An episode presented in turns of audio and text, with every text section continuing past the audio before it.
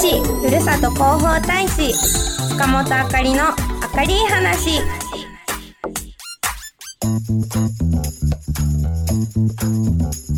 さあ毎月第2第4週の木曜日午前11時20分からの「明るい話は」蟹市ふるさと広報大使の塚本あかりと FM ララパーソナリティの野田光代が蟹市の情報を明るく楽しくお届けしていくコーナーです。そしてこのコーナーは今日の夕方6時から再放送でもお送りしますのでぜひ聞いてください。はい。あかりちゃん初の今年初の、はい。まあ放送となりますので、はい。CTK ご覧の方々リスナーさんにご挨拶をお願いします、皆様明けましておめでとうございます今年も明るい情報を明るく届けていくので楽しみにしていてください。よろしくお願いします。はい楽しみにしたいと思います、はさあ今日は1月11日鏡開きの日、うん。えそろそろお正月気分も抜けてくるかなという時期でありますが、そうですね、うん。抜けてるのかな。さあ今年から少し変わりますね。あかりちゃんあご紹介。そうなんですよ、うん。2024年今年からうん。明るい話は広報カニなどを見ながら、うんうん。お届けしたいテーマを見つけて、う野田姉さんと2人で明るく分かりやすくご紹介していきますのではい、もしねお聞きの方が手元に広報カニがあったら、うん。一緒に見ながらうんうん。お話を聞けるっていう感じそうそう。一になります。緒にあの考えながらはい。お話ししていっていきますからより分かりやすくなるかもしれませんね。そうです。はい、でも相変わらずの女子トークでいきたいと思いはい、ます。ガールズトークです。いくつになっても私たちはガールズトークです。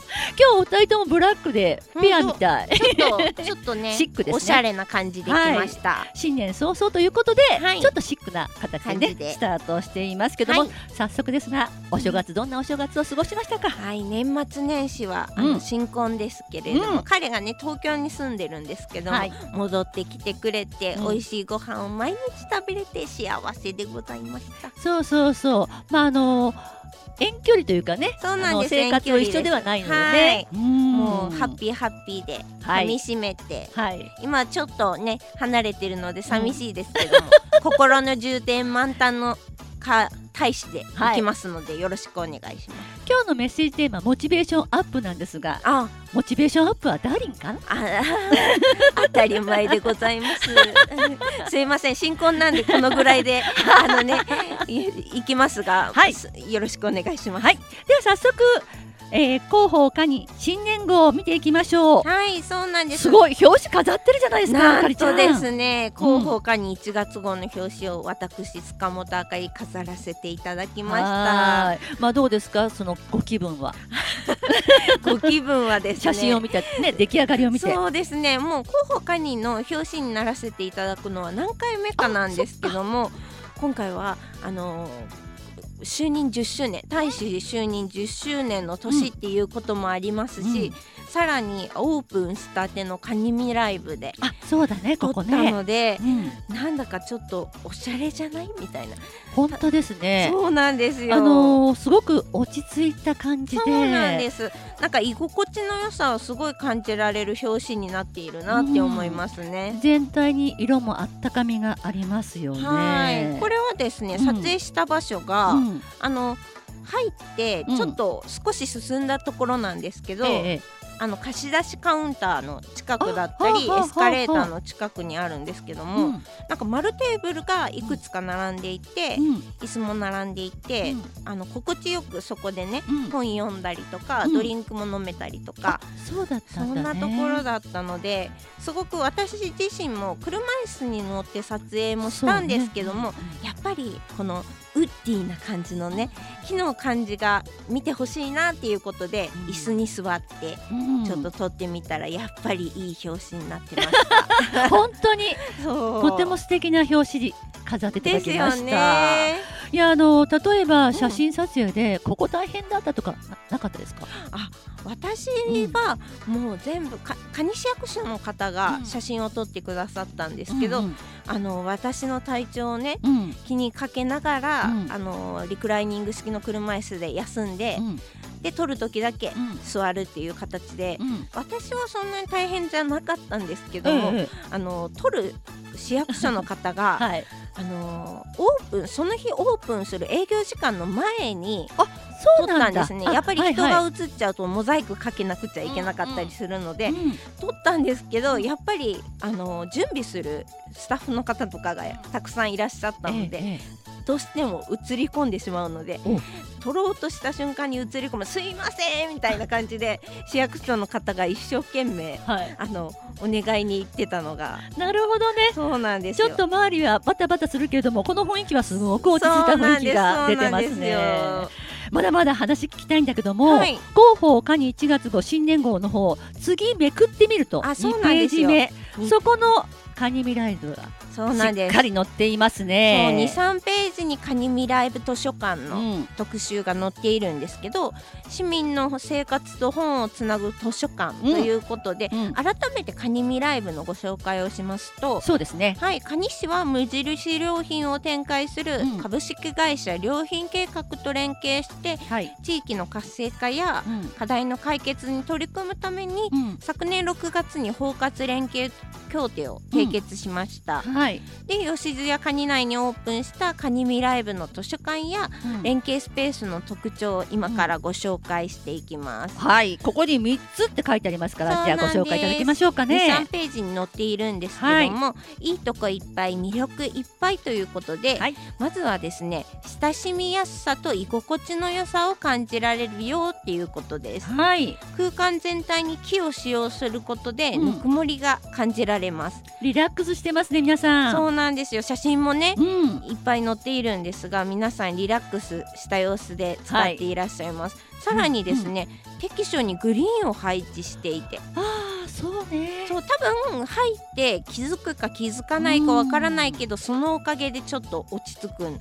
だからこそリラックスできる空間になっていてうんさらに私も気づかなかったんですけど、うん照明にメリハリをつけることでそうだね。空間全体を明るくしただけでなく、うん。図書館あその読書読書しやすい環境を整えているんだそうです。確かに図書館だから本見やすい方がいいもんね。そうですねうんうんさらにですね暮らしの提案と学びを日常に紐づけるあ、これ2番目ですね。2番目ですはい、ね。暮らしの提案と学びを、まあ、日常に結びつける。どういうことかと言いますと、店舗と図書館の一体的な空間デザインでつないで、うん。日常生活に図書館がにじみ出ていくことでん。学びを近づけて感じいい暮らしにつなげていきたいと考えているんだそうです。あーなるほど。考えられてますだからね。学ぶこととかもうん。普通にできちゃう。なんかうん興味関心がね、うん。よりあるようにできるっていうかそんな感じで学びが自然ともできる環境になっていますし、なんとあのこの図書館静寂を重視していないんだそうです。そうそう会話しながらでも OK っていうことですよね。そうなんですよね、うんやっぱり他の図書館って静かにしなきゃって 思いますよね。うんそれが読書とか、うん読み聞かせをしたり会話をしながら本を選んだりすることで、うん例えば親子の絆を深めたり、うん人とのつながりを作ったりすることができる空間になっています。この写真で親子連れさんだなと思うんだけども、コメントしてますね買い物ついでに子供と図書館であ何でも読めて嬉しいですって書いてありますね。野田姉さんも分かったと思うんですけど、うん。カニミライブ図書館の中に、うん。本当に、えー、とお子さんが使える高さのうん。机と椅子が並んでる空間があるんですよね。そこで子供はちょこんとねうん。そのちっちゃい椅子に可愛く座って、はい。大人はこうしゃがんだりそのちっちゃい椅子にね座りながら読み聞かせたりするのを子供サイズがあるってことね。そうなんですよ。子供サイズだからお子さんもこれ読んでほしいみたいな感じで、その近くのなんか読書のこう図書のコーナーには子供さんも手に取れる高さにえー。置いてあるので、お子さんがこれ本取ってきて、うん。お母さんみたいな感じで。見たい本が子供が選べるってことですね。そこで読めるっていう素敵な場所になっています。またですね、あの学びって言うんですけどもあのこの前行った時にはあの受験生の子たちかなって思える高校生ぐらいの子たちも、ははいい学生さん、学びに来ていました。あ。勉強するにもいい場所ですよね。そうですよね。のスペースもありましね。ありますあります。しかもあのドリンク飲んでもいいので 飲み物。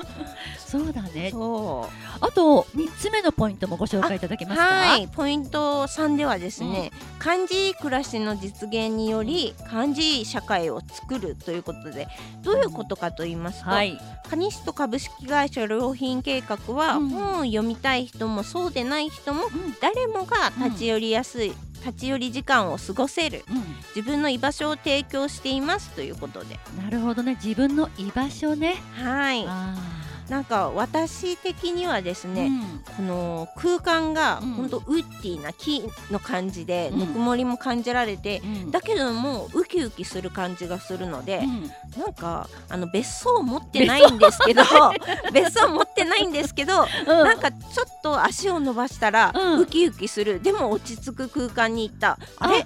蟹市って別荘持ってたかな？みたいな。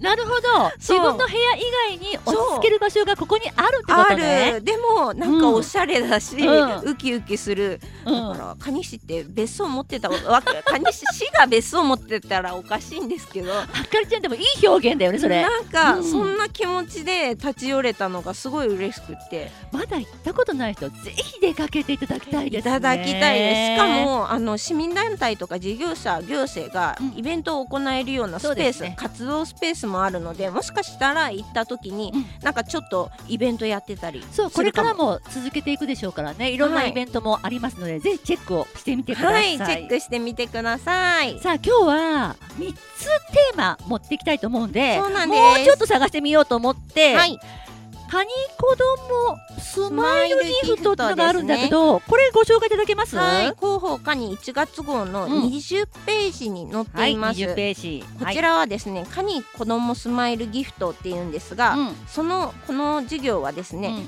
子育て世代の皆さんへの生活応援と物価高騰など厳しい状況の中、うん。うん頑張っている地元中小企業の双方を応援するために、うん。対象者の皆さんに好きなプレゼントをうん。選択できるギフトカタログを送っています。ギフトからった方言えなかった。ギフカタログ。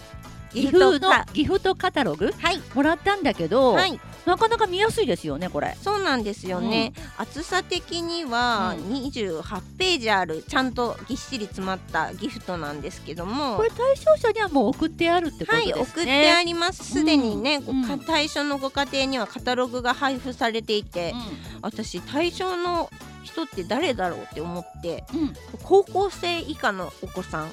そして妊婦さん。まだ生まれていないけどそうなんだお腹の中の赤ちゃんもちゃんと対象ですよっていうのが素敵だなって思いました。そうですね子供たちを大切にする蟹師ですよねそうなんです。うんあの商品の在庫がなくなった場合は、うん希望のギフトを選ぶことができない場合もありますので、そこはご了承ください。はいということでページ数5ページから13ページにギフト商品から1つ選ぶことができてさらには共通券っていう形で特々カニ店っていうのがあの応援チケットでありますよね。そうですね。これからどちらかを選ぶということになってるんですね。そうなんです。うんあの交換共通券の引き換えはですね、はい、現在市役所3階の産業振興復興課あえっ、とですね産業振興課ですね。うんうん3階の振興復興えっ、と産業復振興課で引き換えることができて、それが1月31日水曜日までとなっています。そうそう1月31日今月末というのが非常に